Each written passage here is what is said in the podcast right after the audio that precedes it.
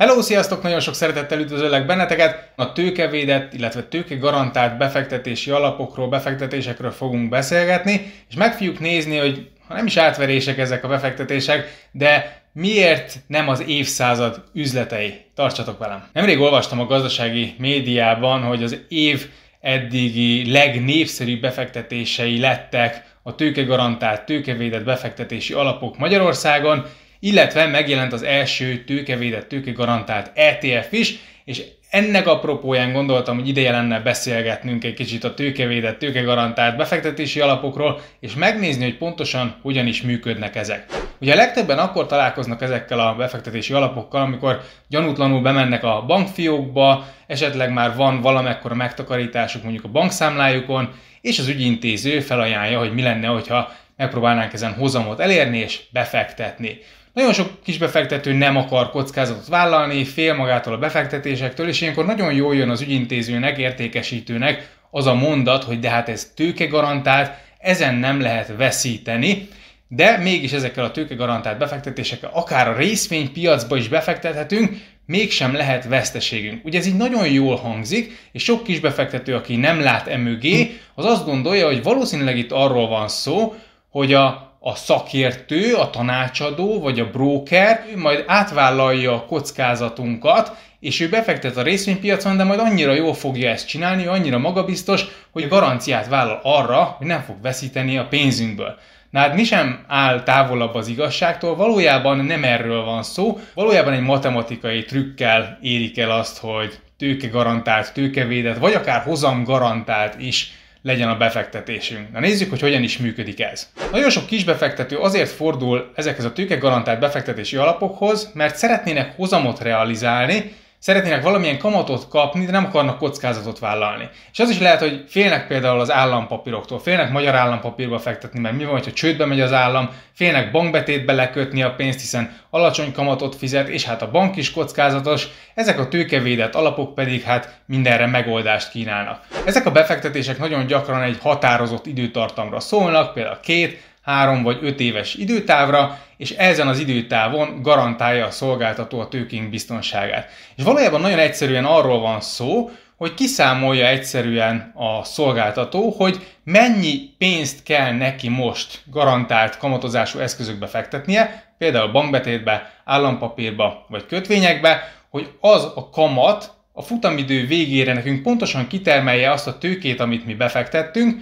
és a maradékot pedig ő elhazárdírozhatja, bármilyen kockázatos eszközbe befektetheti, hiszen az már csak úgymond arra van, hogy hozamot termeljünk. Itt egy példán keresztül szeretném ezt szemléltetni, tegyük fel, hogy valaki 10 millió forintot szeretne tőke garantált befektetésbe fektetni, tegyük fel, hogy elérhető mondjuk a befektetési alapkezelő el tud érni 6%-os garantált kamatot magyar állampapírba akkor nagyon egyszerűen kiszámolja, hogy az, hogy három éves futamidőn belül garantálni tudja nekünk a 10 millió forintot, akkor neki 8,4 millió forintot kell magyar állampapírba fektetnie 6%-os kamaton. Ez szépen kitermeli a 10 milliót, és marad 1,6 millió forint a 10 millióból, ami pedig arra használható, hogy hozamot érjünk el. Na ez az, amit egyébként befektethet például a részvénypiacon. De lássuk azt, hogy ez, ez a teljes összegünk 16%-a.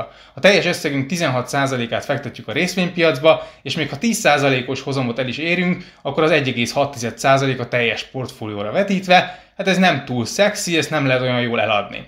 Éppen ezért azt is mondhatja akár, és ezt is szokták mondani, hogy akár a részvénypiac teljes hozamából is egy bizonyos mértékig például részesedhetünk, és ezt az 1,6 millió forintot sokkal kockázatosabb eszközbe is fektethetik, például tőkeáttétel segítségével fektethetik a részvénypiacba. Ez mit jelent? Ez azt jelenti, hogy például emellé hitelt vehetnek fel, és megtöbbszörözhetik ezáltal ezt az 1,6 millió forintot, és ennek a hatását megtöbbszörözve ezt befektethetik a részvénypiacba. Ez viszont azt fogja eredményezni, hogy ez egy sokkal-sokkal kockázatosabb dologgá válik, és nagyon valószínű, hogy igazából ez az 1,6 millió forint ez úgy, ahogy van, el fog tűnni. Ezért igazából egy fogadást kötött, egy nagyon kockázatos fogadást a részvénypiacra, ami valószínűbb, hogy nem jön be, mint hogy bejön. És ha bejön, akkor tök jó, mert az ügyfélnek tudom mutatni, hogy mekkora hozamot értem el. Ha nem jön be, akkor sincs semmi, hiszen a 8,4 millió forint, amit befektettünk állampapírba, az ki fogja termelni a 10 millió forintját. A valóságban nem hitellel szokták ezt megoldani, hanem opciókkal. Az opciók gyakorlatilag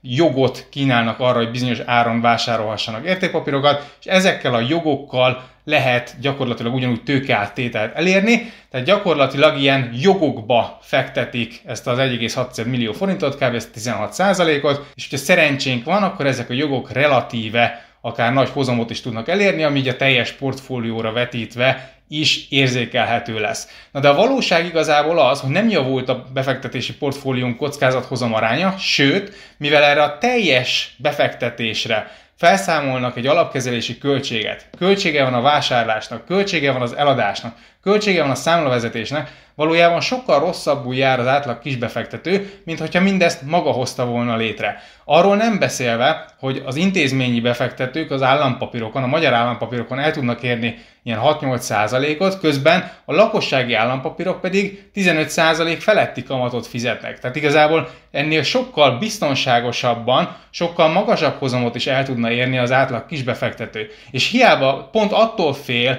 hogy mi van, ha államcsőd lesz, mi van, ha a bank csődbe megy, valójában nem mer állampapírba fektetni, de közvetetten mégiscsak abban lesz a pénze, tehát valójában nem mentesült az állampapírok kockázata alól, csak egy szinten mélyebbre elrejtette maga elől, hiszen nem tudja, hogy hogyan működnek ezek az alapok. Ami itt a lényeg, és igazából a legfontosabb tanulság ebből a videóból és a tőkegarantált alapokból az az, hogy nincs újon nap alatt, és sosem lesz olyan, hogy egy pénzintézet vagy egy alapkezelő levegye a kockázatot rólunk, rólad, és hogy helyetted vállaljon kockázatot csak azért, mert nagyon bízik magában. Valójában te teljesen ingyenesen tudnál lakossági állampapírokba fektetni, vagy ugyanezt a bankbetéti hozamot elérni, teljesen fölösleges egy tőke garantált alapnak fizetned azért, hogy a tőkéd 80-90%-át betegye neked bankbetétbe, és a maradék 10%-kal pedig valamilyen szerencsejátékot üzzön, csak azért, hogy kiírhassa a prospektusra, a weboldalra, hogy igen, részesülhetsz a részvénypiaci hozamokból. Részesülhetsz, de ez nagyon valószínűtlen. Összegyűjtöttem azokat a tőkevédett alapokat, amiknek van három évre visszamenőleg eredménye, nem hogy az átlag, de egyik sem verte meg az ez idő alatt tapasztalható inflációt, tehát még az sem igaz, hogy ezekkel ne lehetne veszíteni. Hiszen oké, okay, a 10 millió forintod